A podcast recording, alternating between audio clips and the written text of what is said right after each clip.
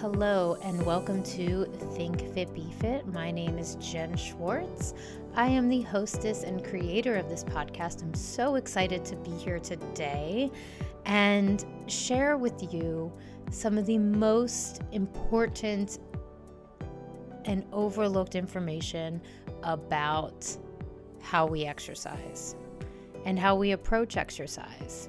And in fact, Today's episode is all about one of the biggest lies and mis pieces of misinformation about form and how we execute our exercise.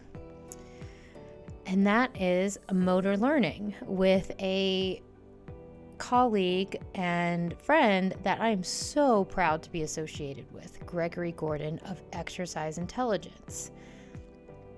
One of the main goals of this podcast in general is to essentially sell you the idea that most conventional exercise is like a minimum wage. And that there is an entire menu of exercise that is so much better than what most of us are getting, and that most of us can't access this menu without the knowledge of how the body works. I'm most passionate about getting this menu to you. This means helping people to develop a deeper connection to exercise, and that learning from exercise is the secret sauce to achieving pain free exercise. And that's what this podcast is all about exercise that is pain free, healthy, and all about the process of self improvement. This episode is a deep dive into the inner workings of these interests with someone I've already said I'm so proud to call a friend, mentor, and colleague, Gregory Gordon of Exercise Intelligence. He has directly influenced my view on the body, the healing capacity of focused exercise, and has changed the way my body responds to exercise, which means he's someone I have paid and I have tr- I trust to work with me directly. If you've ever wondered how I've built a path for myself and have had enough curiosity to find answers to these never ending questions about the depths of exercise, it is because I've surrounded myself with Gregory and people like him. His clinic is in New York City in the Flatiron District. He has been a movement scientist and has a focus in pain management and motor skill performance. Gregory has spent the past 20 years customizing strength and conditioning programs for specific needs and a huge diversity of clients. He founded Exercise Intelligence in 2009 and practices muscle activation techniques RX and really was the first dedicated MAT studio or clinic in New York City. From 2014 to 2016, Gregory served as a teaching fellow for the Cybex Research Institute. So that means you guys are getting a first row seat in a pretty advanced education uh, class here. He um, taught neuroscience techniques and continuing education for all kinds of exercise professionals. He holds a master's degree in movement science, motor learning, and control from Columbia University and is also a mastery level resistance training specialist. His current work is in exploring the role of self organization of the nervous system in terms of prioritizing muscle system function and tissue repair. It's truly fascinating work, and every time I go see him or talk to him, I learn something new. In just a few minutes, you'll hear exactly how broad and smart this man is, and really thoughtful, and why I admire him so much. But first, before we start, I wanted to prompt you to think about a few things before we get into this. And one of those first things is that think about exercise as a skill acquisition and that it's not just a physiological thing we can do. It's all those things, but think about it from the skill development, and you'll be in the right place to really listen to this conversation because I would like you to us all to recognize that we've been conditioned to think certain things about exercise. And one of them is that the path to amazing exercise is paved with finding the right routine and the optimal or correct form for all exercises. And people make sure that every rep is spot on. Well, we are challenging that today. And we are challenging it from a very precise scientific point of view. I would also like to propose that the ideal form is not actually mechanics based. It's actually more about matching your goal to the appropriateness of the workout rather than being a form hound. We match the appropriateness to the what the person can learn and what they can adapt from. So this conversation goes in all kinds of cool directions all from the lens of science and uh, motor learning. And that study focuses on the behavioral, biomechanical, and neural basis of development, acquisition, and performance of functional movement skills. So, we're going to talk about muscle fiber types, we're going to talk about the science of skill acquisition, muscle memory, and phases of different skill acquisition. A portion of this conversation is about training your body's ability to access various types of muscle fibers, which is very practical and super cool. And finally, think about what it means to redefine what we expect from a personal trainer. Anyways, this is a wonderful conversation. I cannot wait to get your feedback. But before we start, I wanted to bring your attention to our show. Uh, and our affiliate, which is Ruvi. It is a drink that is all fruits and vegetables. They are freeze dried powders. Ruvi is whole fruits and veggies. You can support the podcast by purchasing these packets and drinking them and being healthy. I love it. They include all the healthy fiber and nothing else. These are picked at their peak nutrition and then freeze dried to lock in the nutrients and the flavor. You can purchase them at impactyourfitness.thrivelife.com slash Ruvi. And there are four different flavors. I, I don't know which one I like more, um, but I'd love to hear that you're enjoying them and supporting the show. You can also hook us up with a review on iTunes, Think Fit Be Fit, of course, and tell your friends. Or find me on Instagram and say hello at Impact Your Fitness, impact underscore your underscore fitness. You can find Gregory at exercise intelligence.com and on Instagram at exercise underscore intelligence. I hope you learn so much from this episode. And if you have any questions about how to apply totally, it to your exercise, totally find understand me on Instagram when I'm the show notes. And, and what was going through my head when, when you were talking was also like how my body feels and my brain and my endorphins feel amazing after Pilates. Mm-hmm. And it's because I think my teacher had embraced this stuff.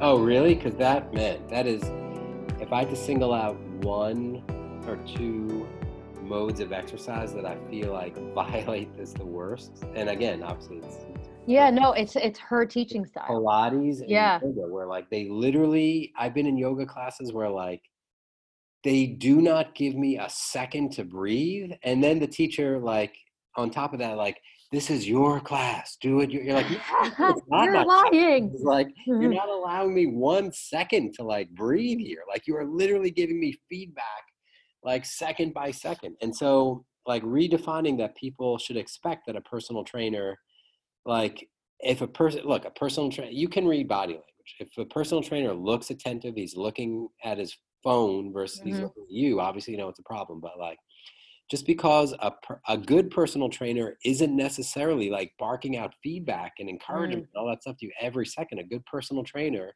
should be watching what you're doing, considering it, looking if you're violating any any of the bandwidth of error, and then giving feedback if feedback is necessary.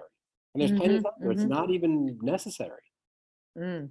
But that's still part of your job as the trainer to like make sure that they're operating within this bandwidth. And you know, that like I could be trained like I I know how to do a lunge really well, but you know, mm-hmm. I'm doing it first person. So like if there's a good and it, it doesn't mean that like at a certain point you don't need a trainer anymore. At a certain point you may not be as totally dependent on a trainer, mm-hmm. but still mm-hmm. all of us can use a trainer anytime because we only have one perspective of what we're doing at any given time. Even if you're using a mirror or whatever, like, you know, you can always use if someone knows, if you're on the same page with someone, mm-hmm. it's always valuable to have another set of eyes on you and like but like oh that's for me sorry. we don't necessarily need we don't necessarily need we certainly don't need like intraset second by second feedback and we don't even necessarily need like after every set feedback. We might but like it's not necessary it's not necessary mm. and like redefining that someone thinks that the best personal trainer is someone that like just doesn't shut up for 60 minutes um, yeah. they should really understand that that's actually inhibiting their ability to become skillful.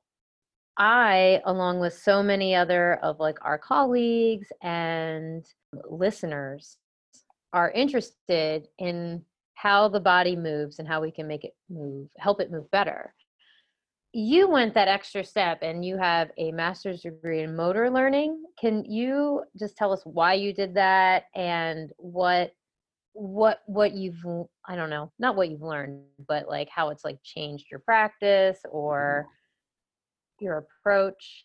Yes. Well, well, it definitely um, it's sort of like BC and AD to me in terms of how significantly it's, it's changed my approach. Uh-huh. And even then, like anything else, it's not like what I'm the way I'm thinking about things now is a little bit different than the way I was thinking about things five years ago. And it was about 10 years ago that I started going down this path for, you know, officially studying motor learning and control through grad school. But I will back it up even a little bit further. Um, briefly, is just to say that I started as a personal trainer probably sometime um, around like 1999 ish. And like, mm-hmm. and probably most people that are listening to your podcast, and certainly anyone that's that is doing it on a professional level, mm-hmm. um, like I think anytime you have an interest in something, you're just curious. So when I started as a trainer, you know, just like everyone else of my age at the time, my my education was like Rocky movies, Arnold Schwarzenegger's Encyclopedia of Personal of uh, Weightlifting and um, you know Muscle and Fitness magazine. So when I mm-hmm. started, my first job as a trainer was in New York City at a New York sports club, and I just had questions, and so I would ask like my boss and like you know New York Sports Club is one of those like most big box gyms. They have a tiered system of trainer, and back then it was like floor trainer, then personal trainer, then pro trainer, then mm-hmm. master trainer. And so not every gym had a master trainer, but my gym in particular had a few master trainers, um, one of whom worked for the Buffalo Bills. And anyway, I would just ask people questions all the time just because like I, you know, was curious about something and their answers were just like never satisfactory to me and i could always tell like i, I knew i didn't know what i was talking about but i also knew mm-hmm. by my answer they didn't really know what they were talking about just like, stream of bullshit tangent stuff that mm-hmm. you know, mm-hmm. we're all accustomed to um, but lo and behold about a year i think it was 2002 or 2003 that through new york sports so somehow or some way i you know i started with the stuff that was popular at the time, which was NASM mm-hmm. and the company Perform Better that still hosts like seminars. I was studying this guy Juan Carlos Santana, not to be confused with the guitar. Oh player. yeah, I remember that guy. Yeah, the functional guy. so somehow or another, I made it up the ranks of being like a pro trainer mm-hmm. at New York Sports Club, and because I was, they let me go for free. They used to hold this yearly um, like uh seminar i like whatever like their equivalent of like an idea conference which would have like thousands of vendors and like hundreds of speakers mm-hmm. and so you know i just sort of clicked off the stuff that was interesting to me and i saw one lecture that was called five pounds is not five pounds and it was taught by my friend and yours, uh, mm-hmm. Mr. Tom Purvis. Mm-hmm. I went into his lecture and I didn't even know exactly what I was looking for, but I knew as I was sitting there, I was getting that like tingly feeling that A, I realized like when he was actually talking about like torque and levers and moment, like I had no idea like that's mm-hmm. even existed. I couldn't believe how ignorant I was. And B, I got that excited feeling like, oh my God, this is what I'm looking for. So then I went down that road. And then fast forward seven years later, you know, I became a student of Tom Purvis and was, mm-hmm. you know, eventually became a master level specialist through his program.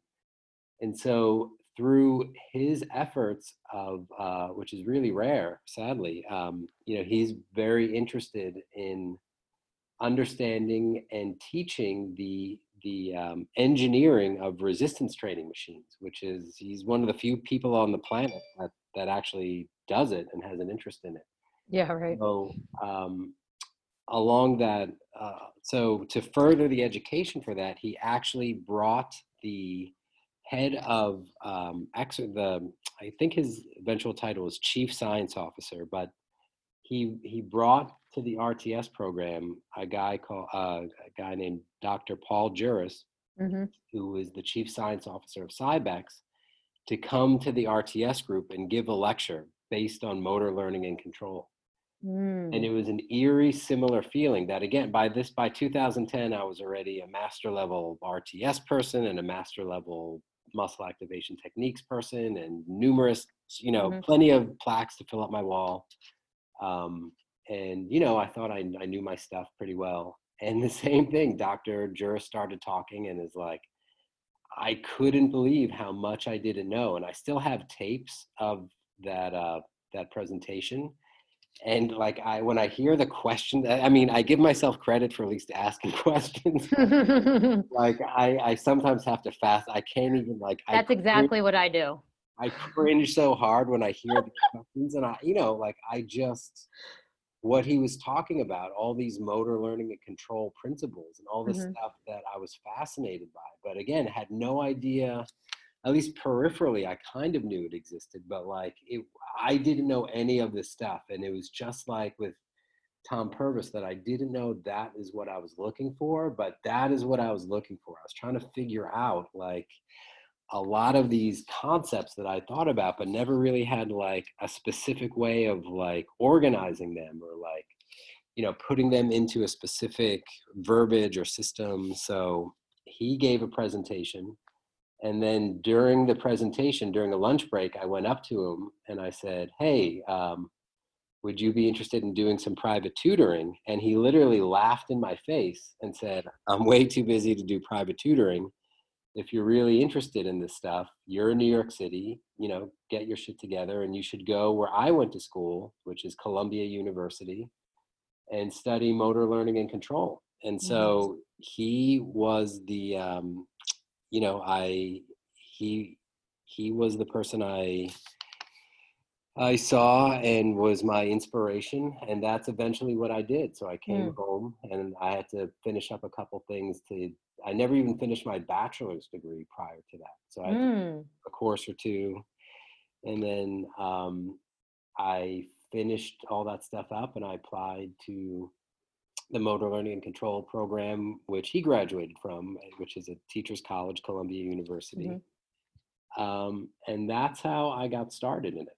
And then from there, the the real significance of, uh, and this is probably a theme we'll come back to a few times, but um, I would say that prior to studying all this stuff, uh, my main focus was to look at an exercise and to understand like the the mechanics of the exercise and i hate to use the term torque without explaining it so just bear with me yeah no i mean it's a good thing to yeah. so yeah, a torque just means that there's some amount of force and there's a distance to a joint so for anyone that's unfamiliar with the term you can just imagine a bicep curl and if you're standing up and at the beginning of the curl and the weight is just directly under your hand, there's a load there, but there's no real distance from the elbow joint. It's just like a straight line. And then as you start to do the curl and you come to like the middle part where like your palm is now like face is now parallel to the ceiling. So now you've got a load, and now there's a certain amount of distance from the elbow joint.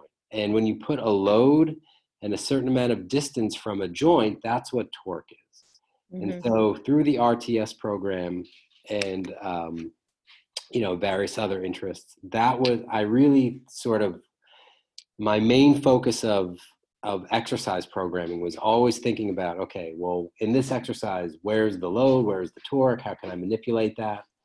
Um, and that's certainly still something of course i think about with every exercise but there was one thing that dr juris said during his presentation that i didn't really understand at the time and it's only really been the last few years that i think more and more of it and it's really become my my probably one of the things I think about primarily in terms of exercise instruction.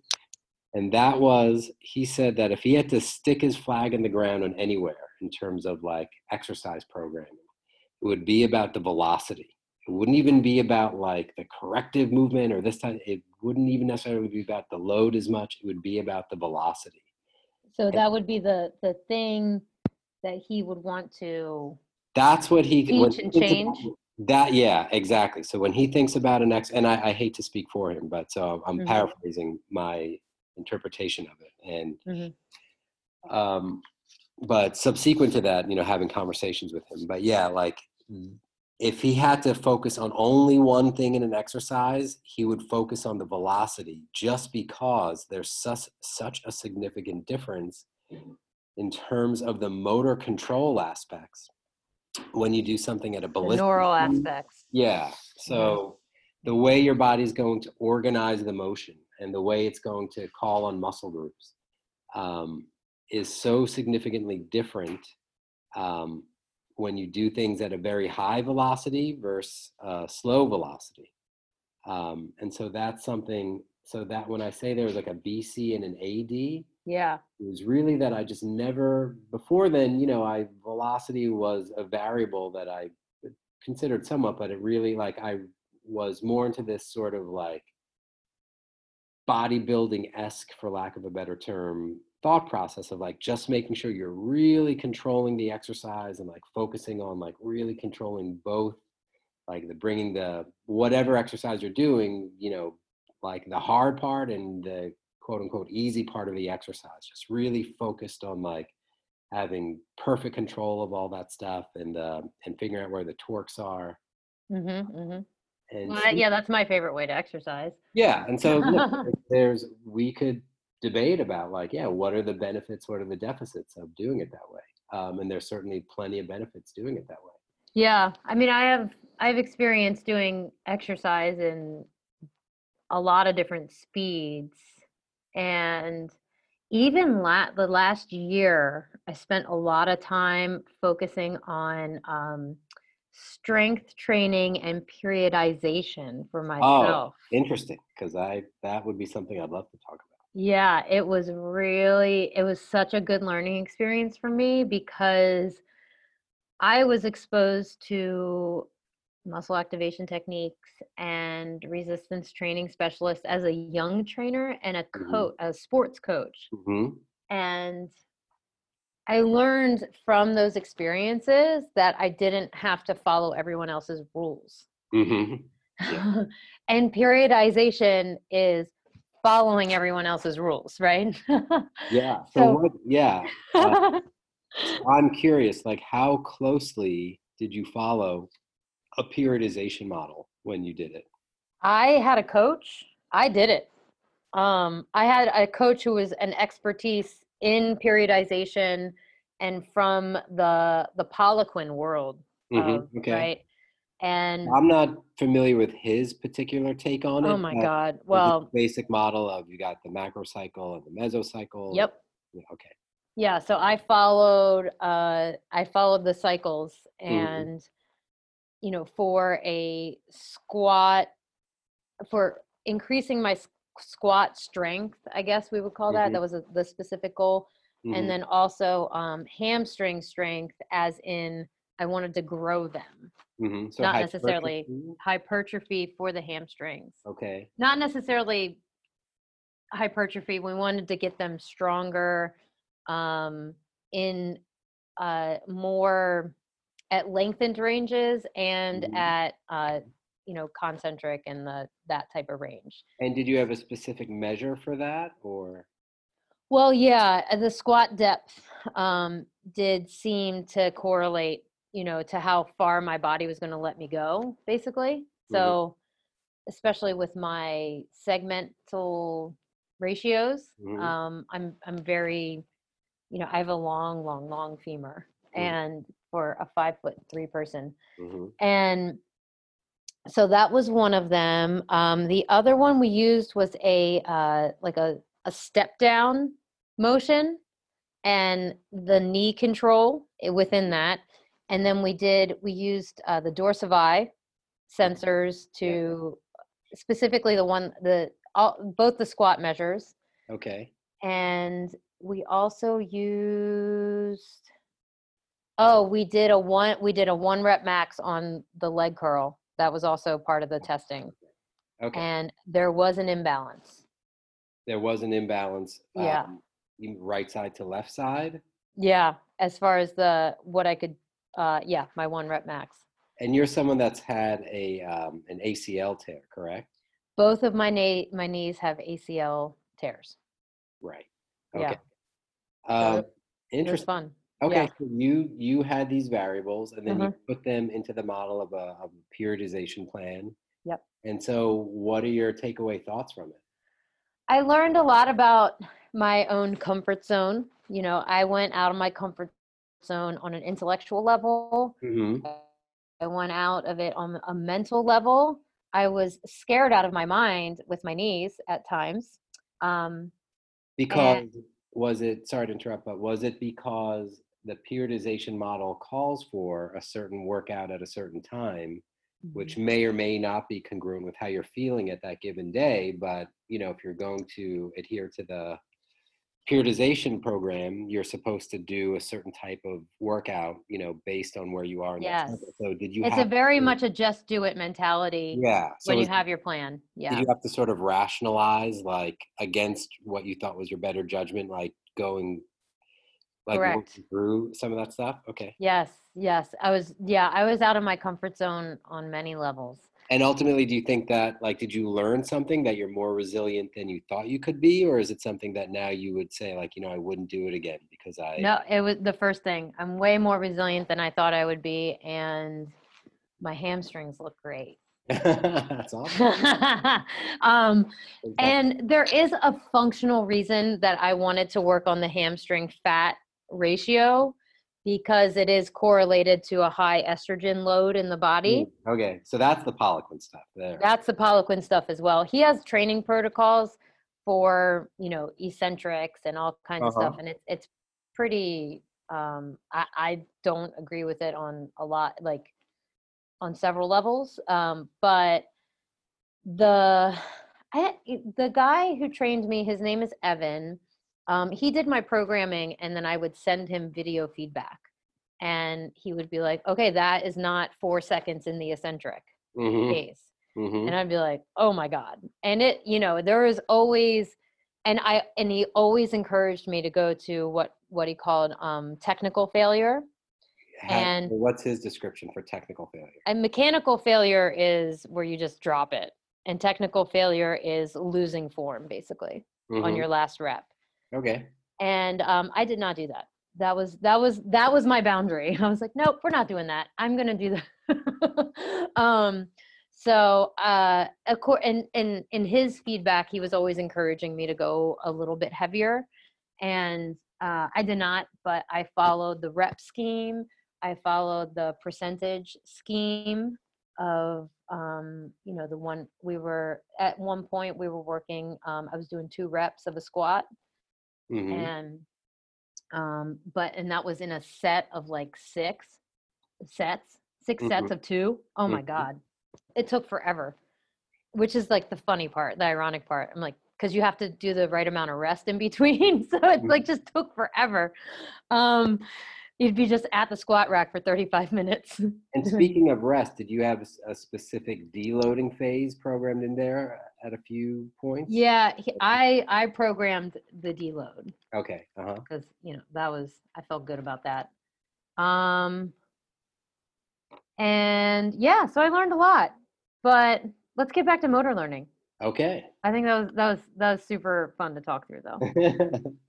well, I would let's put a pin in it because I Mm-hmm. would I and I want to uh, take a cue from um, Governor Cuomo. So obviously, Okay. we're not talking in a vacuum here. We're talking Yeah. March twenty fourth, two thousand twenty, in the midst of the coronavirus epidemic, and and so I the only sort of outside news I can watch is Governor Cuomo because every like I can't listen to Trump speak and but I watch the and also because I live in New York or I work in New York now actually live in New Jersey but either way uh, it's a long way of saying I watch Cuomo and what I really appreciate and this is also something that um, Dr. Paul Juris if you go on YouTube he doesn't have a lot on YouTube if you if Mhm. you're really interested in in motor control type subjects. He does do presentations every so often, but he also makes a point of doing this, which is to say,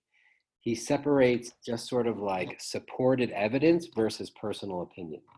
And so when it comes to periodization, I have a bunch of personal opinions that I feel like periodization is good for like main and i hate to use these these really just sort of gross general terms but in my opinion a periodization model again Mhm. certainly has its benefits has its deficits but it really works well for like the 0.1% of the population that's like an olympic level athlete someone whose schedule you can control whose full-time job is training.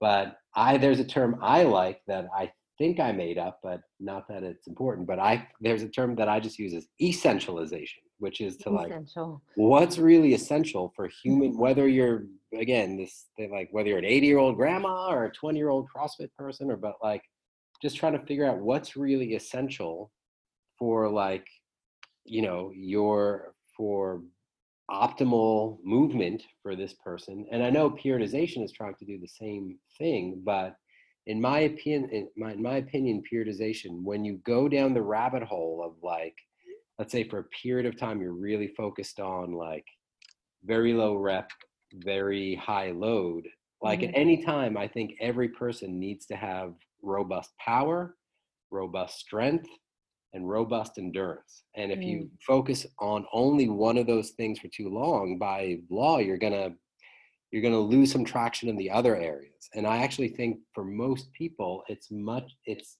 a much better fit to sort of within your normal training program to like try to touch all the bases of like you know some part of your exercise program should be done at a very high velocity. Some should some part of it should be very high load low rep. Some should be in that middle-ish like moderate load you know moderate volume hypertrophy. And some of it should be you know endurance based so i think that's a much better fit for literally 99% of us even people that are athletes and but again that's just my opinion Mm. Yeah. So it was ro- robust. Go go through that again. Like what would in in case essentialism? so basically you've got a spectrum of motor units from the Mhm. slowest slow twitch motor units to the biggest thickest fast twitch uh, fast twitch type motor units so the smallest slow twitch units are Mhm. really important for like postural control endurance um, exercises like a plank for example when you're holding it for like a minute or two that's good because there's a lot of trunk muscles that um, you know need to contract for long periods of time if you're sitting or even walking you know they a lot of the muscles that stabilize the spine do seem to be have a higher preponderance of type 1 fibers so a Mhm. plank is a totally valid and appropriate exercise. However if you're uh, if you're throwing a baseball or, or it doesn't even have to be something sport specific if you're if you're turning your trunk quickly like a plank doesn't necessarily help you Mhm. you need to train the you need to train your nervous system because the the higher as you go there's something called Henneman size principle Mhm. and it's basically this idea that anytime you contract muscles, you have to go through the spectrum of starting with the slowest twitch fibers, eventually to get up to the to the thickest fast twitch fibers. And your body's a little bit um, it, it doesn't necessarily want to access those fast twitch fibers too easily. You sort of have to train your body's ability to to access those fibers. Um. And so if you only do like if you only do all of your exercise in this really controlled part of the spectrum and you don't do things at a very high velocity and i'm not saying all of your exercise has to be like mm-hmm. that but during mm-hmm. the week a portion of it should be um, you're going to miss out on the capability of teaching your nervous system how to readily access those fast twitch fibers so that even if you're stepping off a curb or throwing a baseball or mm-hmm. anything you're doing so if you're stepping off a curb your ankle joint is displacing at like 180 degrees i mean it's it's not moving a lot of range mm-hmm but mm-hmm. the little bit of range it is moving in milliseconds is very rapid and in order to mm-hmm. stabilize that muscles have to contract like with power like very very rapidly mm-hmm. and unless you train your nervous system to be able to do that you're not going to be able to access it as well as you could be at least so what i think so essentialization to me is just making sure that whatever your training program looks like, whether it's like two days on, whatever it is, just that you're always thinking about like, okay, I want to spend some portion of my time like improving my endurance capability. I want to spend some portion of my time improving my maximal strength capability. I want to improve some of my time just trying to get the muscle fi- the muscle fibers a little bit bigger and thicker. And then I want to spend some of the time teaching my nervous system how to get these muscles to respond with a very, very high rate of tension development. Mm-hmm. That's what essentialization is to me, that you're looking at this entire spectrum of contractile um, capabilities and you're figuring out based on your needs. But I, again, I believe every, whether you're 90 or whatever, I'm going to keep saying mm-hmm. this, but you get the gist. Whether you're young or old, you need this, you want to take advantage of this entire spectrum of mm. um, motor unit capability. Yeah. Do you so want to? They're essential. Should, should, we break that into a uh, a scenario that we might see in the gym or sure. like in a program? Sure. Yeah, because I mean, I could talk about my own program. Okay. Well, yeah, I mean, I can even just so like you were talking about earlier, like mm-hmm. training your hamstring and specific to like training your hamstring in various states of length of the hamstring. And so what I think so when you look at just basic gait or running, like when your foot is hitting the ground, you know, gravity is trying to accelerate knee flexion and, and so gravity is basically trying to fold you up without getting too technical about yep. it. Yeah, yeah, yeah, yeah. So one end of your hamstring is actually getting lengthened out. One end of your hamstring is actually getting shorter, but it's not getting shorter because the muscle contracts and pulling it in. It's really gravity just sort of like forcing it down that way.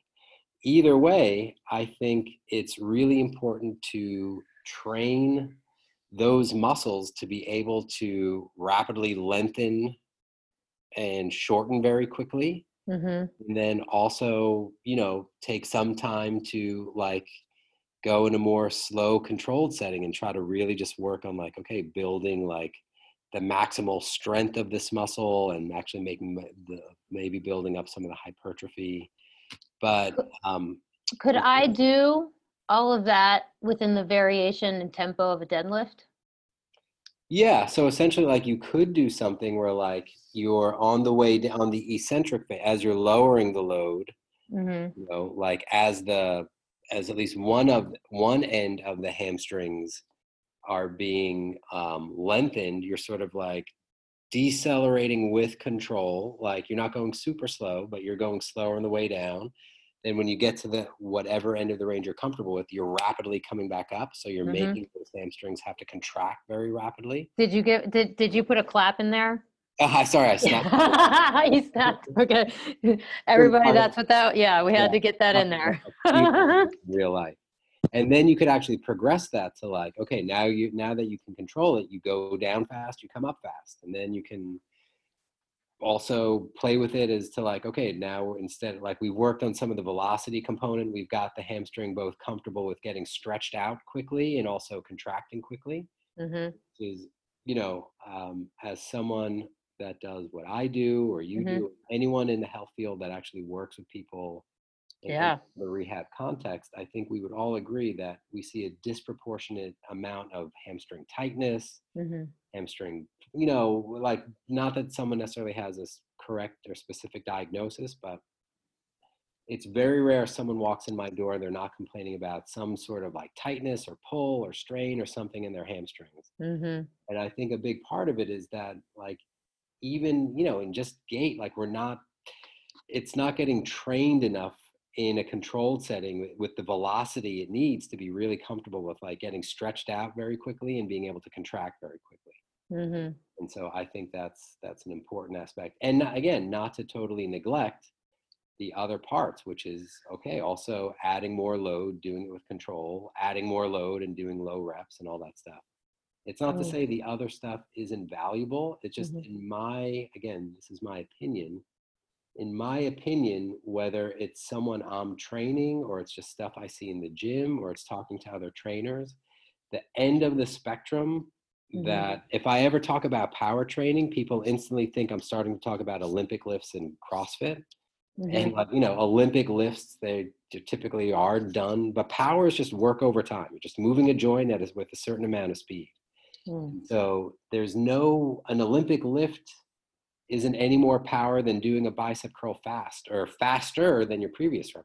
But power is simply work over time, just how quickly you're moving a force over a distance. And Mm. so to me, um, that's the end of the spectrum that I don't see being trained appropriate. I do, I do see some people move, eh, you know, any of us that go to a gym, Mm-hmm. You'll always see that one person that's like just throwing weights around with a ton of speed, but like that's not what I'm talking about. That's just, you know, someone with very poor like exercise instruction and, and poor control. They're just, you know, honestly, they're trying to make it easier because they're actually trying not to lift the weight. They're just sort of throwing it around with inertia. What I'm talking about is a very specific acceleration and maybe a very specific deceleration, but at least being very specific with you know the acceleration component and the velocity. Mm-hmm. And it doesn't have to be an Olympic lift. It could be a cat. It could literally be anything you're doing. It's just you're trying to figure out, okay, here is the speed I want this joint to move at. And do I want the other direction to move at the same speed? Do I want to slow down one end? It's just that's what power training is. Yeah, I mean, I could see why people would have um a little bit of a difficult time saying, "Oh, that's power training." But I mean, if you think about it like you control the dial of the power, Yeah. it makes total sense. Yeah, I mean, because the word power infers like, you know, big burly dudes bench pressing 500 pounds or Olympic lifts. And, you know, again, like power lifting, by the way. So, and any way you tweak the formula. So, like, Mhm. A power lift could be power, but like a power, it doesn't, it doesn't necessarily have to do anything. As a matter of fact, most interestingly, power training, when you look at the research, is typically so whatever your one rep max is. So if I was going to do like a bench press for power, which we can mm-hmm. argue about whether that's good exercise, bad exercise, whatever, but let's just say that's what I wanted to do. So what the research shows is that like 30% of your one rep max is really sort of like the sweet spot for training power. Because if it's too heavy, you just can't ac- accelerate the joint fast enough. And if it's too light, it's just not as enough, it's just not enough stimulus to adapt to. Um, so somewhere around 30% of your one, so it's not about heavy load really at all. It's about this 30, and I can um, once this podcast is any any of the research I cite, I'd like to give people the ability. Sure. Yeah. I believe it's Komi, Mm-hmm. K O M I. But I will after the podcast is over, I'll send you links. Yeah. so People can Yeah, no, uh, um, so thirty percent of a one rep max Yeah, is the ideal. It no, in research, it has been shown to be a sweet spot for you were saying power or is this like a are we back to velocity Well, so the same like power training to me is velocity training. okay That's Yeah. uh, and I should maybe be more specific with my words, but yeah. So like if you're training power, so Mhm. ultimately comes down to if you're training power, you're trying to take you're trying to train rate of tension development. That yes. should be the goal for power training. Mhm. and certainly like force output and like if you're an olympic lifter or whatever but at least in my mind when i'm training power my main focus is training rate of tension development. Again getting these motor neurons that are hard to access otherwise you either have to be like using a lot of load in certain fatigue conditions you can pull in type 2 fibers more easily. But one of the best ways to do it is just to move with a very high velocity so in order to get a high in order to access these type of motor neurons that are at the high end of the scale Mhm. power training rate of tension development training the sweet spot seems to be using about 30% of the one rep max you could be using for that exercise oh, that's so interesting yeah it's really counterintuitive to what you would Mm.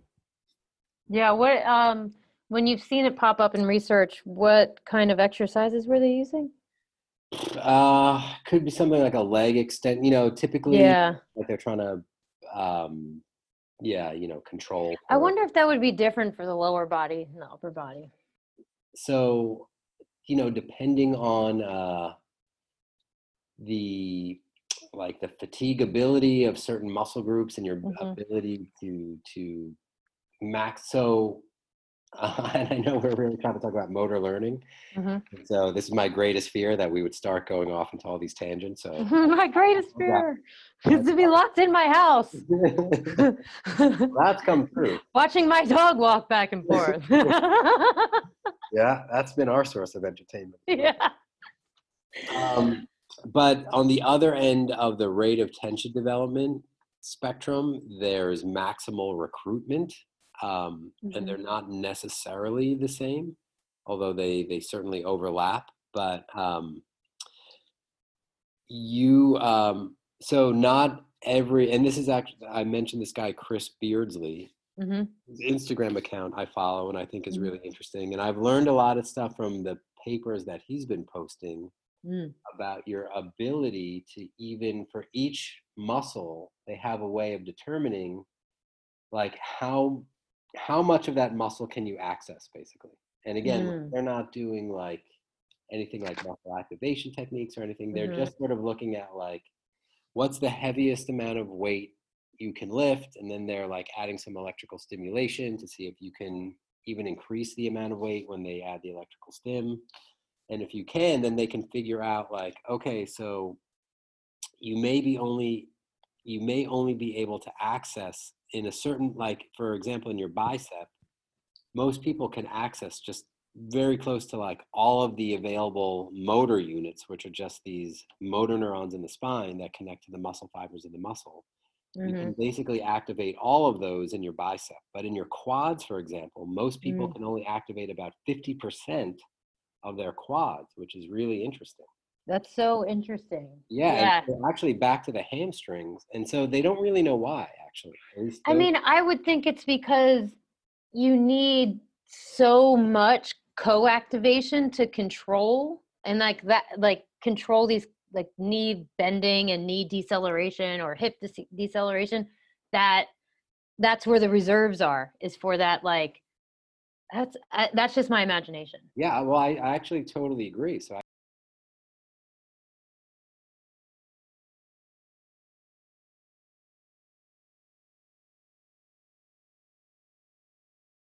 that question of like how much muscle like can you access and like i i think that's super interesting yeah and so um it depends on how you're testing it Mhm. but this guy chris beardsley if you if if you're interested so one of the things they found and several researchers have now confirmed it is that smaller muscles with a higher percentage of, of fast twitch fibers so let me clarify that again so these fast twitch fibers like the things i'm talking about Mhm. that are harder to access so every muscle has a certain percentage of slow twitch and fast twitch Mhm. Mhm. and a lot of them it's like you know 50 50ish one is maybe like 56 and you know for like there it's there's very few muscle that it's like 90% slow twitch and 10% like most of them are sort of half and halfish um, the calf the gastroc muscle mm. is part of your calves mm-hmm. it's one muscle that's really high in slow twitch so it's mm-hmm. an anomaly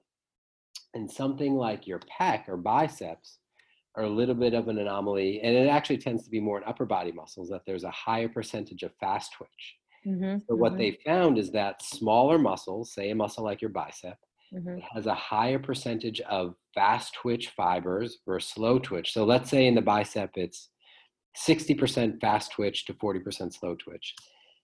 Because fast twitch muscles don't use oxygen for fuel, you know, they're they're more reliant on like stored sugars and stuff like mm-hmm. that they get damaged more easily and they don't get repaired as quickly and therefore mm. and they are fatigued longer so you can't get the same amount of contract if you do a crazy bicep workout and we know like plenty of people i used to have a client that i would literally have to like we would finish a workout and then there are times I would just turn around and go back in the gym to see what he was doing and again like two or three more like he's just addicted to bicep curls mm-hmm. um, which is actually going against the, the evidence that's supported but at least what the evidence shows is that smaller muscles which higher with which have a high percentage of fast twitch muscles get mm-hmm. damaged more easily mm-hmm. they don't recover as fast and it actually you can't access all the they'll be fatigued for long periods of time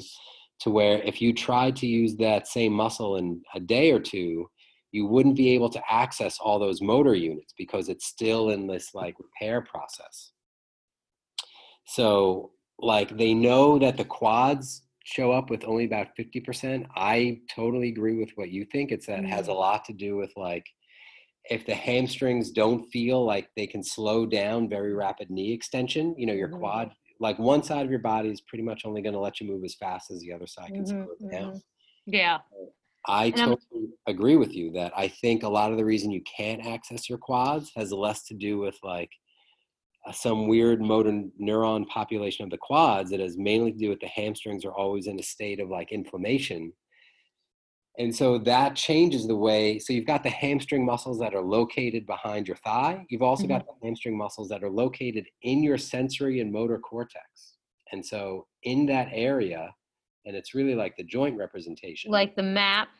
Exactly. What we okay. call the homunculus. So these mm-hmm. sensory maps you have of the muscles. So mm-hmm. once you've got inflammation and chronic inflammation, it really starts to change these maps in the brain of these muscles and these basically the joints in your way you can like start to um, prepare and eventually send signal to move to move that joint and like how the muscles are going to work in a synergy to create the motion you want. So once you've had like chronic inflammation it really really alters those maps. And so the ability to recruit any muscle at any given time is somewhat based on like again what its fast twitch its size and its fast twitch to slow twitch population.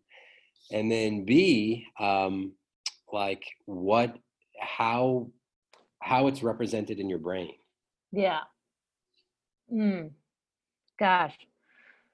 I want to so first of all the whole thing about not access not being able to access these uh, fast twitch as mm-hmm. efficiently mm-hmm. or um and they the most important thing i think for people to grasp is that they don't heal quickly was that or was that the slow twitch the the so muscles so a smaller muscle say a muscle like your glute which is uh-huh. probably I've and I've been it's really hard to get like very specific statistics for each muscle but again this mm-hmm. guy Chris Beardsley has some good ones um, yeah, he's pretty much the only resource I have for that stuff. I've seen it mm-hmm. a little bit here and there, but but so a muscle like your butt, which is a big, strong muscle. Let's say it's probably in most people um, a little bit more fast twitch than slow twitch, but mm-hmm. because it's just a large, like if we like just cut it out and put it on a scale, it's a big muscle relative to like your bicep it's just got more diameter than your bicep. Yeah. And so more surface. Yeah. yeah, and so a smaller muscle that has a higher percentage of fast twitch fibers gets damaged more easily just because if it had more slow twitch, it would get more oxygen into the muscle and the Mm. oxygen, you know, get more blood flow, more oxygen, it would, it would repair the tissue faster. But because like type 2 muscles don't really, they're not aerobic like that, they just take a longer time to heal. Yeah. So That's even, interesting. even if the ratio is the same, let's say the the glute, your butt muscle and your bicep muscle had the Mhm. same exact proportion of fast to, fast twitch to slow twitch, hmm we would still expect to see the um, glute heal faster just because it's a bigger muscle and it just it, it can like sort of spread out that stress a little bit more Mm. Uh, yeah, yeah. And then, whew. So, what about rectus femoris? Where would that fall? so that would so the quads again are typically like in that 50 50ish range Uh huh. and so the rectus femoris if they you would see that like if you were doing a knee so in your periodization you guys are actually looking at like hamstring like single joint hamstring strength right like doing some sort of selectorized machine Yep. okay Mhm. so and whatever value you came up with in terms of load if you looked at the if you looked at the opposite side if you looked at knee extension and let's just say your one rep max on knee extension was like 80 pounds or something hmm without having to like get into minutia about how machines can be a little bit different and like Mhm, let's just mhm. say on this we're just going to accept that all the machines are the same and you found that you could do a one rep max of Mhm. 80 pounds that theoretically Mhm. your real capability would be like 160 pounds because your body is only letting you access 50% of the motor neurons meant to serve your quad muscles Mm. Yeah. And so that's what they're finding in the research that like yeah. we put like stim on you and sort of like just sort of forced your like just gave a more electric juice to your muscles Mm. The motor neurons not necessarily responding to just It's getting more juice going. in your brain your brain is saying for whatever reason okay like i could move this with 160 pounds but i'm only going to use 80 pounds to move it and why Yeah. that's doing that you know that's what we're talking we don't know But- That brings me to want, wanting to talk about intention of the movement and like when we were discussing this podcast um you know how the theory of you know like what we're talking about right now which is basically muscle physiology and motor neuron recruitment Mhm. right Mhm. and how that goes into how your brain uh, remembers this stuff and how it accesses it. That would be more into the motor control. Yeah, so that's a really good. Yep. One of the things I should have said in the beginning was just to simply present the definitions of what the difference is between motor learning and motor control. And then from there, talk a little bit about specifically what motor learning is versus motor performance. So, motor Mm. control is Mhm. sort of all this esoteric theoretical stuff about how we think the brain is organizing movement and how it yeah like how it goes to different parts of the brain and how we sort of like go from having like a, a general idea of what we want to do and we start to formulate the plan and then the plan gets more specific in different parts of the brain up until it sends a signal down to your spinal cord and at the spinal cord is where like the like in your brain your brain is concerned with the the goal the plan hmm figuring out like what joint like the trajectory of the joint motion and then the velocity of the joint motion and then like that's actually where the brain sort of hands off and then once that signal goes down to the spinal cord that's where the specific muscles like okay we're going to use rectus femoris and you know uh, biceps more like in, in the spinal cord is where the specific muscles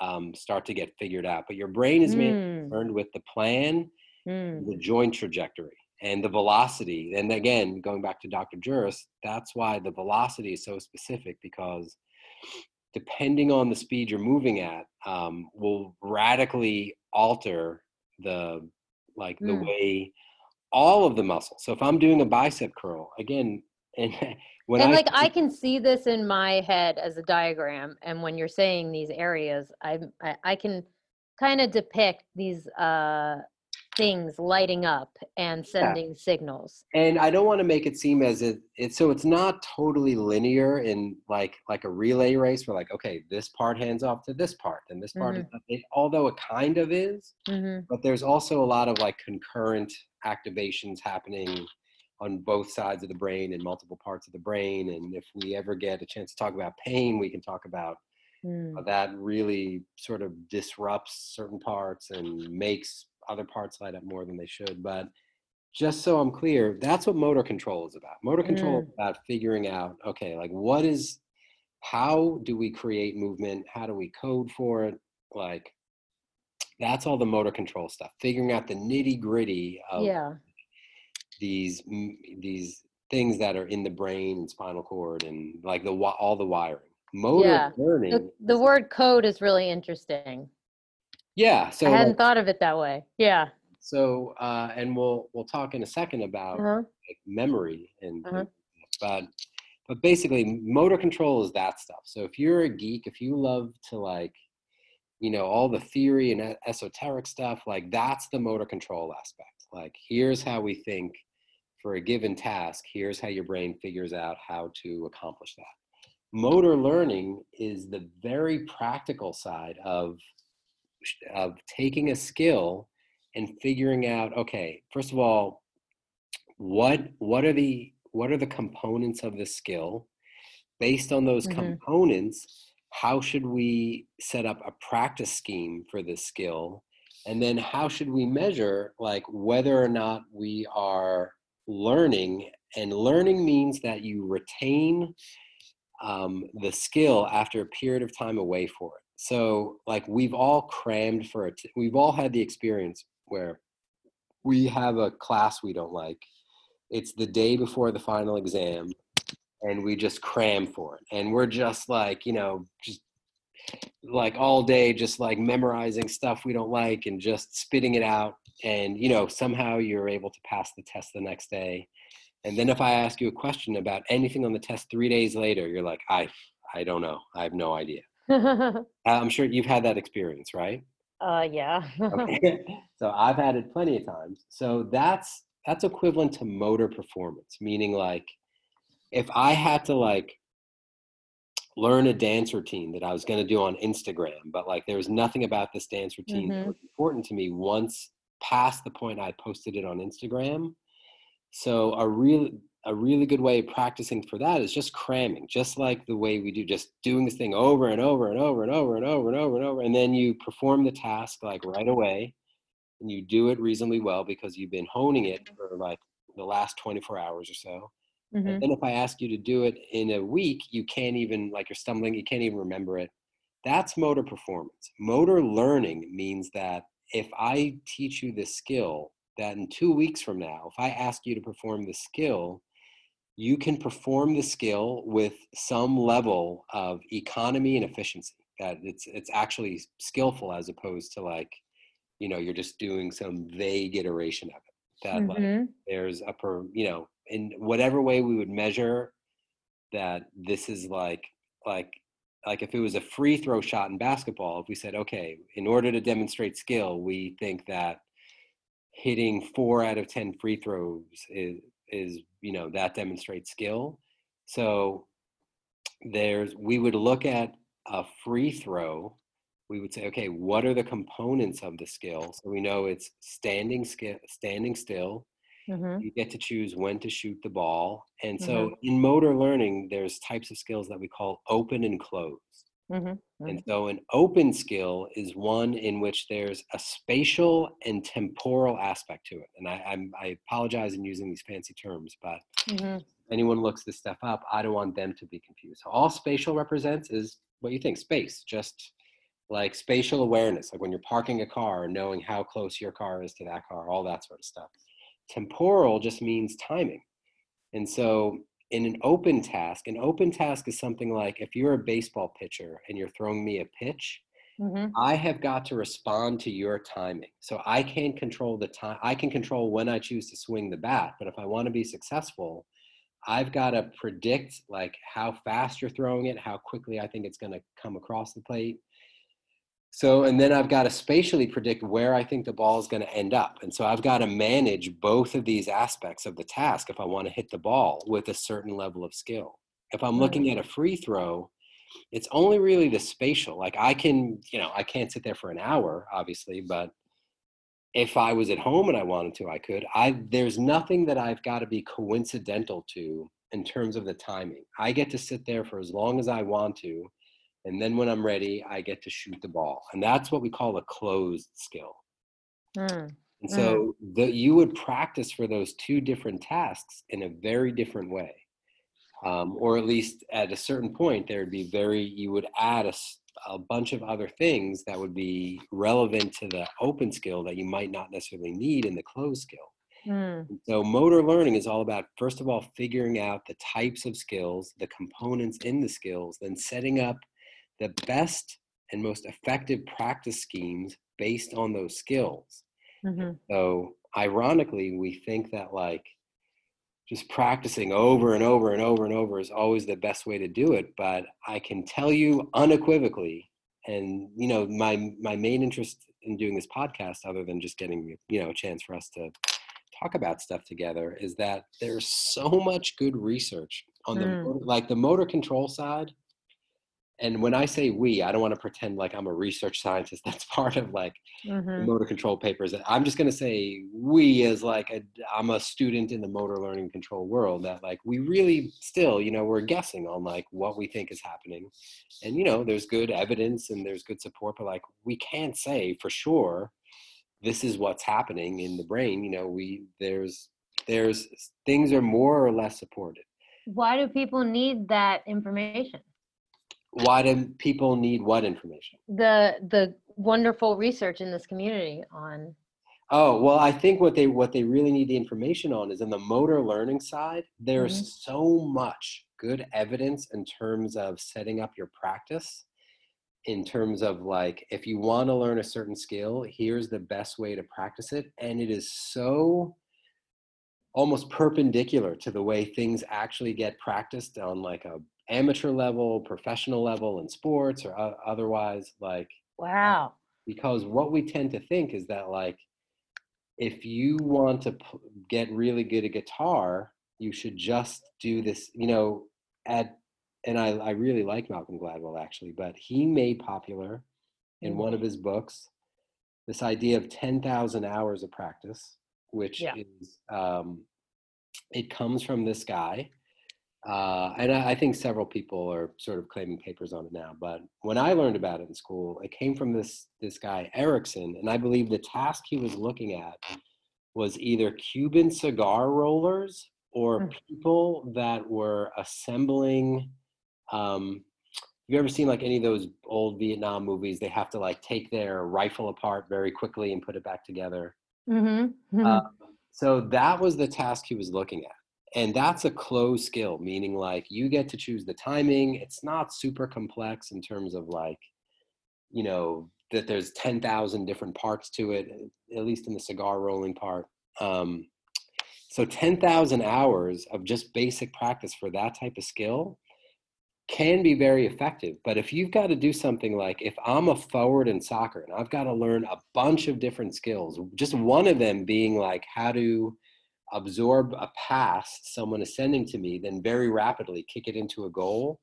I need a lot of different skills and like just doing the same like if I had someone kick me the ball from the same angle or just mm-hmm. do the same kick 10,000 times actually like when you look at the motor learning mm-hmm. motor performance you would see that like I would be much more effective spending 30 minutes having someone kick me a ball from a bunch of different angles mm-hmm. and i would be having someone for five hours kicking me the ball in the same angle and i just keep doing the shot over and over and over and over yeah so the idea of like a, a perfect skill and practicing a perfect really skill may not exist that like there's no problem solving component when you're getting used to do so when you're rolling a cigar mm-hmm.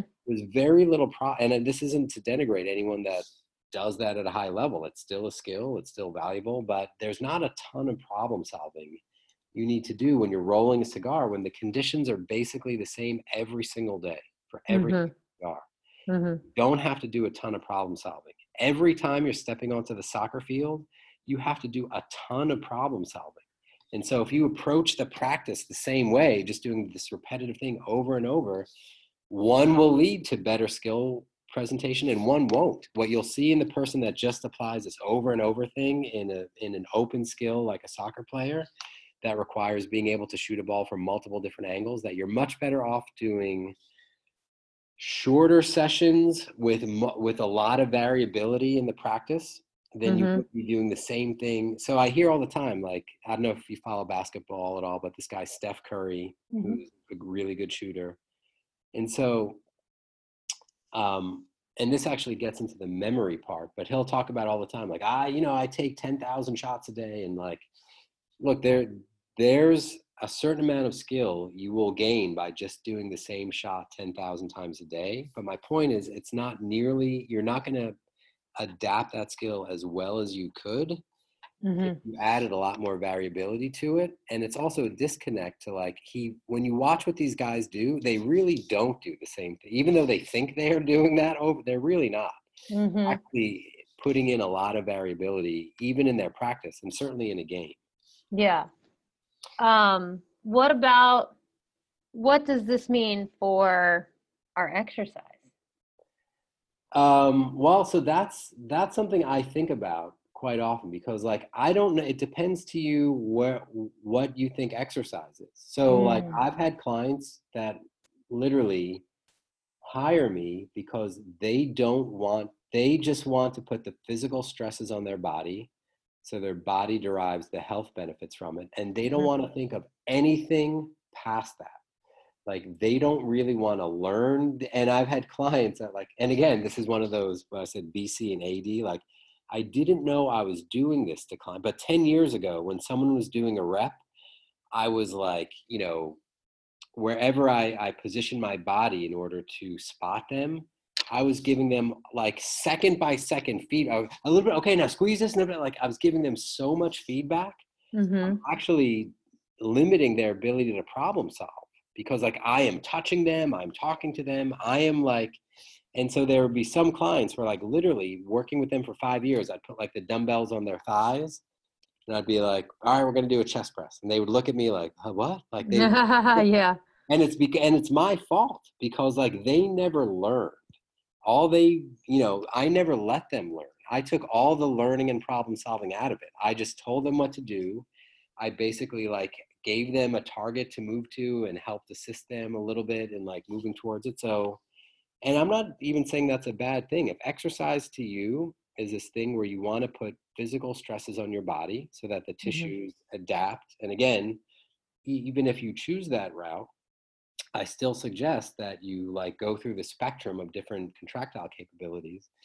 But if that's all you want to out of exercise, that's fine. Mm. Um, if you look at exercise as a skill and it's something like if you're someone that works with a personal trainer but that's who yeah that's who we're talking to right now i mean yeah, people that are here like they want to value their exercise they want to do it for the long haul without paying somebody $140 an hour to okay. be with so them. If you want to learn how to do a lunge really well and to be able to do it on your own, then you've got to do some problem solving. And if you're getting second by second feedback from your trainer or somewhat like you are limiting your ability to make errors, which is something I hope we get into later. Oh, yes, yes, yes. That's Got where I want to go next. Yeah. Errors so you can problem solve. And that's what learning is. So learning is not this mystical, like, you know, learning is observable, meaning like we give a bandwidth of saying, like, again, we could say, like, we're going to consider learning hitting four out of 10 free throws. And if you hit zero out of 10 free throws, we're going to say you didn't learn the task you can mm. perform it but you're not you haven't learned it so we can apply that to a lunge and say okay so here's the basic shape of what this lunge should look like so like and I, if you talk in technical terms, you can say, I want your knee to flex this much or hip to, or you can just say, look, here's a target. I want you to bring your foot towards here. I want you to come all the way forward. Then I want you to push yourself back. And you give a basic parameter and you let someone start to figure it out on their own. And then either on their own, by using a mirror or maybe some other form of feedback, or you as the trainer, you agree on a certain. Band. Here's another term I, I stole from Dr. Juris, which is he always talks about a bandwidth of error. Mm. That he wants someone to. And another thing I learned from him was, um, and is one of the things you asked me before we did this podcast, mm-hmm. which is something I say to my clients all the time, mm-hmm. which is before just about any exercise, I will say, Do you understand what I'm asking you to do? Because 99% of the time, someone doesn't do when someone when something just doesn't look right maybe not 99% but way more often it's just that they don't understand. I didn't make it clear what i'm asking them to do. When they understand what i'm asking them to do then i let them do that. And then i have a certain bandwidth of error based person to person on what i think is if they're operating within this bandwidth of error. And I'll give them more time than not to sort of solve it on their own. And so That's so interesting. Yeah, I no longer am like hovering over someone. Like, yes. okay, now one more second.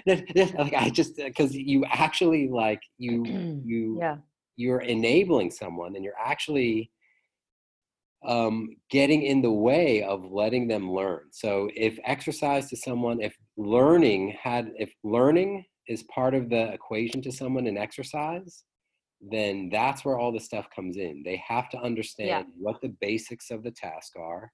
You have to let them try it. You, as a coach, or them on their own, have to, eh, you know, create some sort of bandwidth of error. And then, if someone can't do it within this bandwidth of error, then you've got to problem solve and figure out: is it too much load? Is it too fast? Is it that you know maybe this joint can't move that way. You know, then you have to like put on your hat and start problem solving as to why they can't mm-hmm. operate in this bandwidth of error. But the learning is, you know, what the learning is basically the stuff that I think we'll talk about soon, which is basically just creating neuropla like creating these neuroplastic changes in the brain. Mm-hmm. These letting these things that fire together wire together to where you you begin to learn the basics of this task demand Mm. But the biggest part is that if you don't let someone make errors, so part of creating these neuroplastic networks, 50% is the wiring together. The other 50% is throwing out the garbage, all the pruning. So if you don't prune away the stuff that's not essential, mm-hmm. then you don't make these efficient um, net, these efficient networks essentially. That's key. It's totally key. It's, yeah, no, I yeah, that's worth stopping for a second. That's a big one. Yeah, yeah. literally yeah. half the deal is like it's one thing to wire together, but if you didn't throw out all the other stuff, it would like it wouldn't be efficient communication. What you're trying to do when you're making plastic changes is making the stuff that needs to talk to each other more efficient. And the other half of that is throwing out anything that's not essential to that. And the only way you can do that is to make errors and then run it again and you keep refining that until you get like so there's something else in terms of skill acquisition that there are these different phases of skill acquisition and there's a couple different models but there's something called cognitive mm-hmm. associative and mm-hmm. automatic and mm-hmm. automatic is like you watch LeBron James dribble a basketball that skill is his eyes like if you watch me dribble a basketball the ball is like moving in like slightly different directions. I'm looking down at it. I can barely like walk and chew gum at the same time because I suck mm-hmm. at basketball. Mm-hmm. LeBron James, if you watch him dribble a basketball, his eyes aren't looking anywhere near his hand. He's looking at like something totally abstract that even other professional players aren't necessarily consciously noticing. But he's not, he's not, he doesn't need to look at his hand because to me, dribbling a basketball is very cognitive. Like when you're learning how to dance and you're literally counting out one, two, three, one, two. Mm-hmm, mm-hmm, mm-hmm. As you get better at it, it becomes more associative, meaning like it's not perfect, but you're still using, like if you can imagine someone rollerblading for the first time, they look like Frankenstein. They're very rigid and stiff. They're using like every muscle in their body because they haven't made it efficient yet. And over time, what you like three months later, if they rollerblade every day, they're going to be disco roller skating and like you know going backwards and playing their leg like a guitar and it's because they've mm-hmm.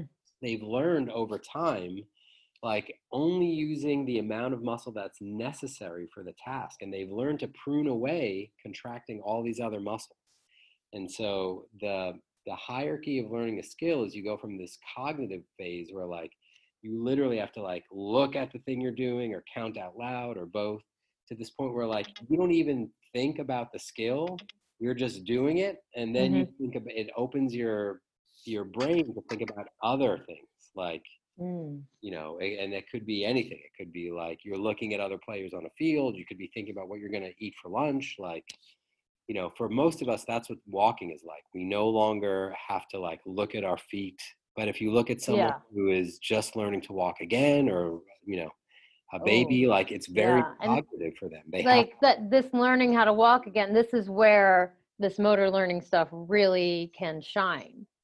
Is when we're talking about getting people back to exercise and back to normal movement. Would you say that's true?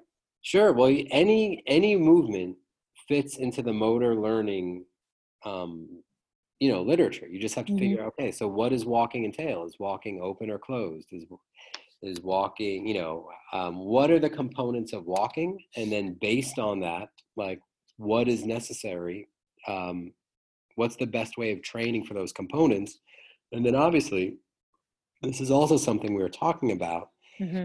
that there so skill acquisition can be a very different animal versus strength and conditioning meaning mm. that like for if i'm learning how to walk again there's a certain i will probably need my muscles to get stronger because my muscles are what are going to move my joints so i can walk um, mm-hmm.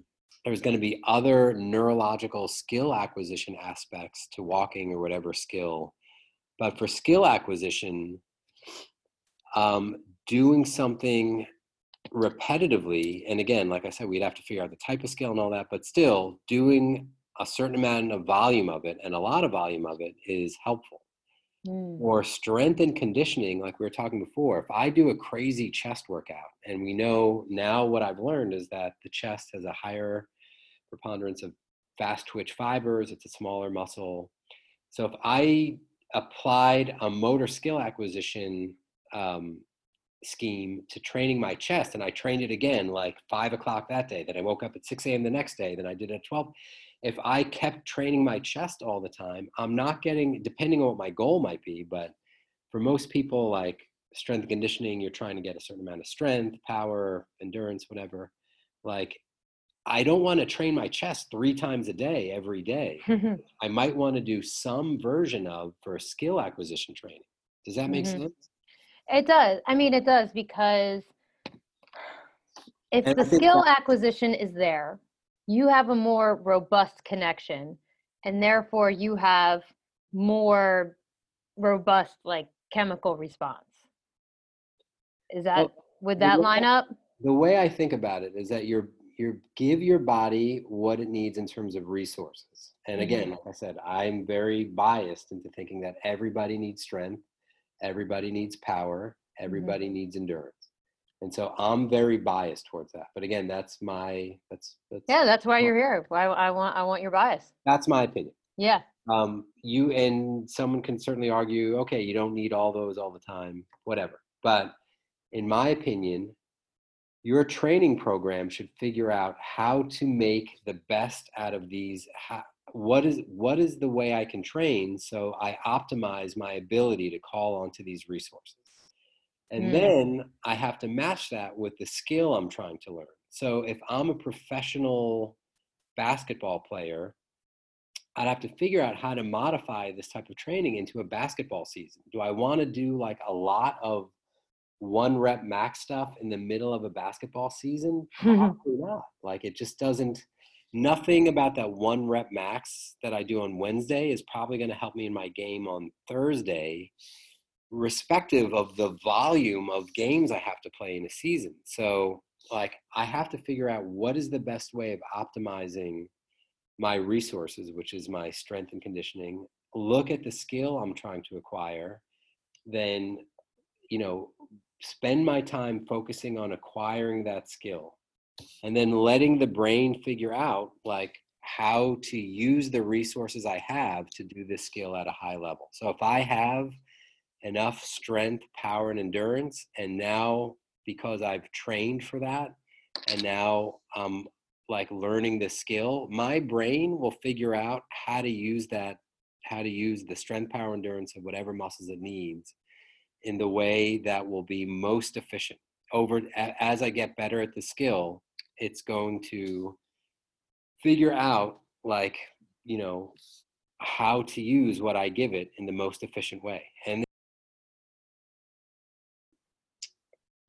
they they they both feed on each other is what i'm trying to say like symbiotic better, yeah they're symbiotic. So the better my strength and conditioning is then you know and the better i get at the skill the better i should be at the skill. And the better i get at the skill you know that should like well, that well the more that you can use your body. I mean it's eh, eh, the the whole point of this is that we keep moving and that we're healthy when we're doing it you know mm-hmm. right? So if um i mean if you want to talk about a skill during all this virus mess i started jump roping again. Uh-huh. And this is something i learned a long time ago. Mhm. um i had just finished a podcast recording and i called myself a prodigy jump rope specialist. Uh-huh. And um yeah so if we're talking about that right now if I want to acquire this skill and not hurt myself, because I can't get to the doctor right now if I Mhm. do hurt myself. If my knee starts hurting, there's nowhere for me to go except, Right. you know, um, to use my conventional knowledge, right? Um, not I, I say that in air quotes because my knowledge is not conventional. what? How would I do this? How would I use that information? Well, okay, so we would first have to say like so jump so okay, let me back up again for a second and so there's a term that people like to use muscle memory hmm um, and I that that term used to really bother me because you know muscles I would say well look muscles don't have a brain you know memory is a cortical thing but you know the actually the more like you look at research at what really happens with muscles muscles themselves do have a memory in terms of how they will respond in terms of the force that has been placed on them previously so for example if you really st- and i don't i'm not saying stretching is bad and i, I truly don't believe it is but if you really stretch a muscle Mhm. And then some you know a few minutes after that try to see how much force you can produce with that muscle.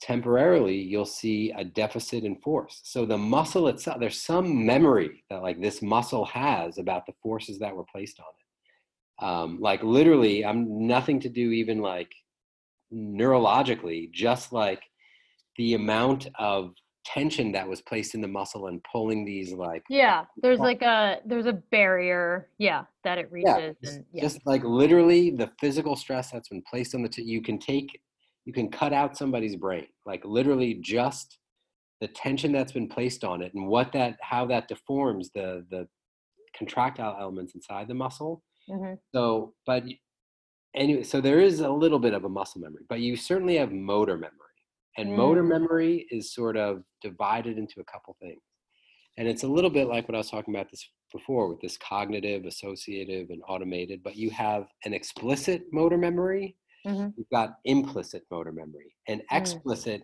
are like the types of the things where like if i say to you do a squat you're like okay hip width apart i'm going to go down to 90 you know whatever like the things about the task that you can sort of verbalize that you know implicit and explicit. Which one is that? that's it? explicit Explicit. you can okay. def- yeah that's you can define it you can verbalize it motor memory implicit motor memory are these changes that you can't really verbalize that happen as you as you acquire a skill and we keep coming back to this thing of neuroplasticity so that means Mhm. like you're getting neurons that are associated with skill to fire together and wire together Mhm. you are pruning away the any muscles and and air uh, you know you're marie kondoing yeah you're you're exactly you're putting out you're taking away any sort of joint movements or muscles that are not necessary for this motion um, Mm-hmm. but you can't really verbalize exactly because it's not conscious these are unconscious parts of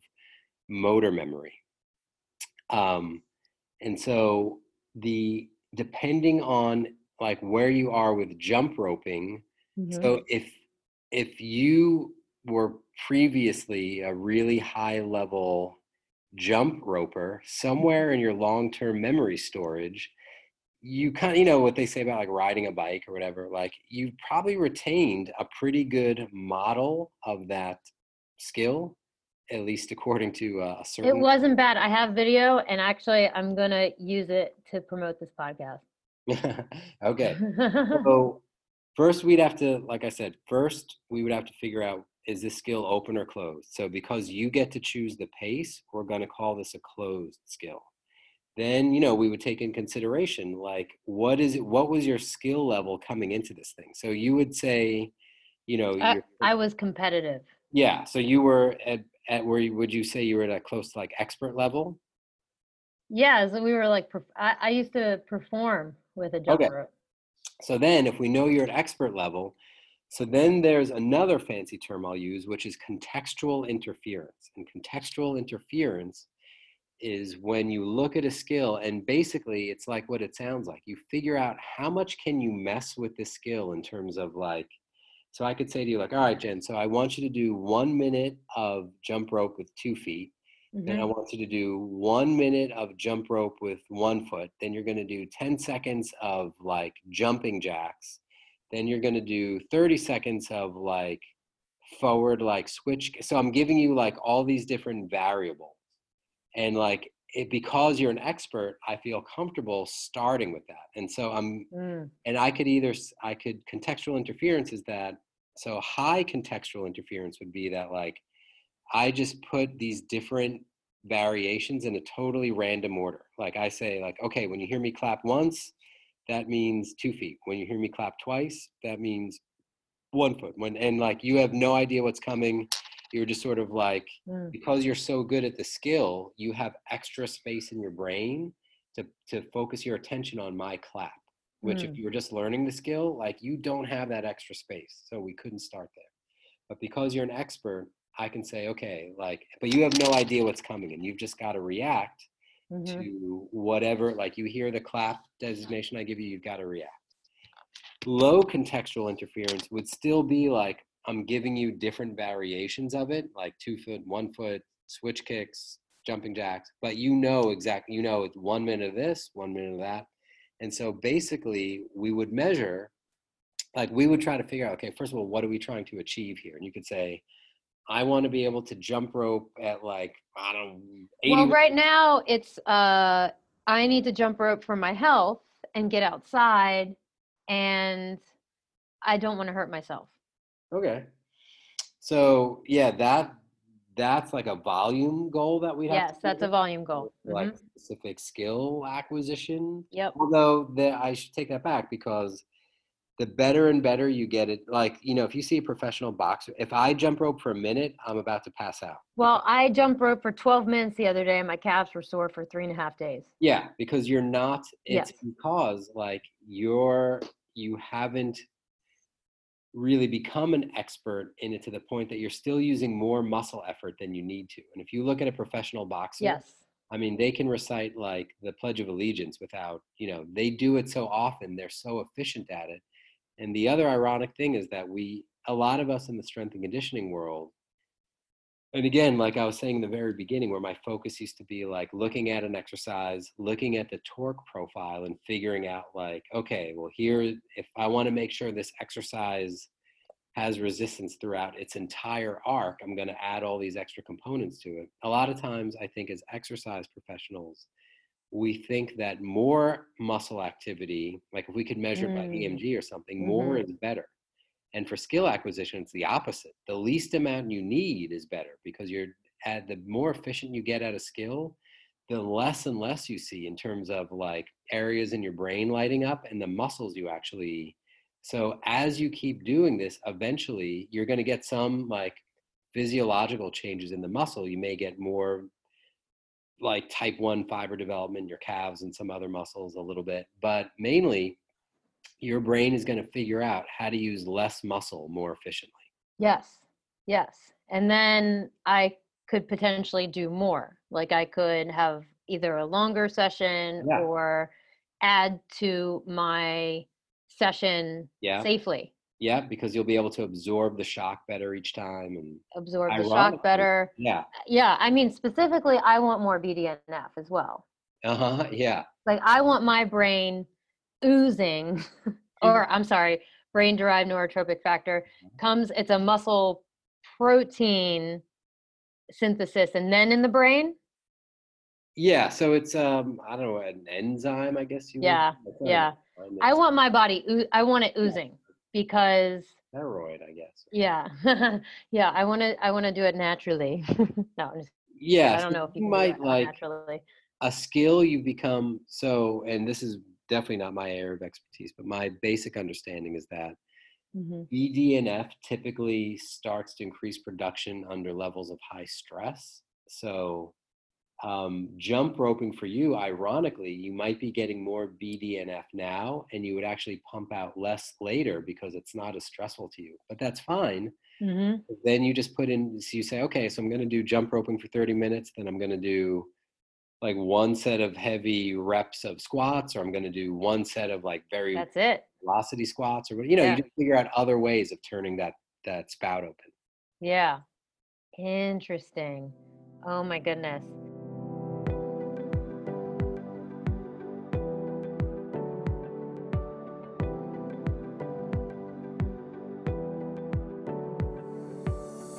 Thanks for making it this far, guys. You are awesome. I really hope you learned uh, all about the science of skill acquisition and how it applies to exercise.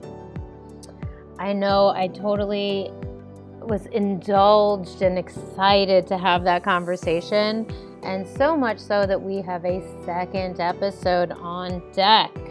Um, it goes further into this learning of skill and what's happening on at, at the muscle level, the motor level, the motor neuron level, and more importantly, we share how it is applied to exercise in the gym and as we know it today, which is in this age of like the coronavirus and staying home.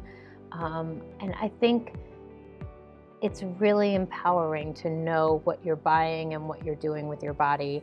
So I hope you agree. Like I said, hit us up with that review, buy some Ruvies, support the show, share the love. Have a great week. I have another episode coming out Monday. It's a solo cast, and we all know how much I love those. have a great week.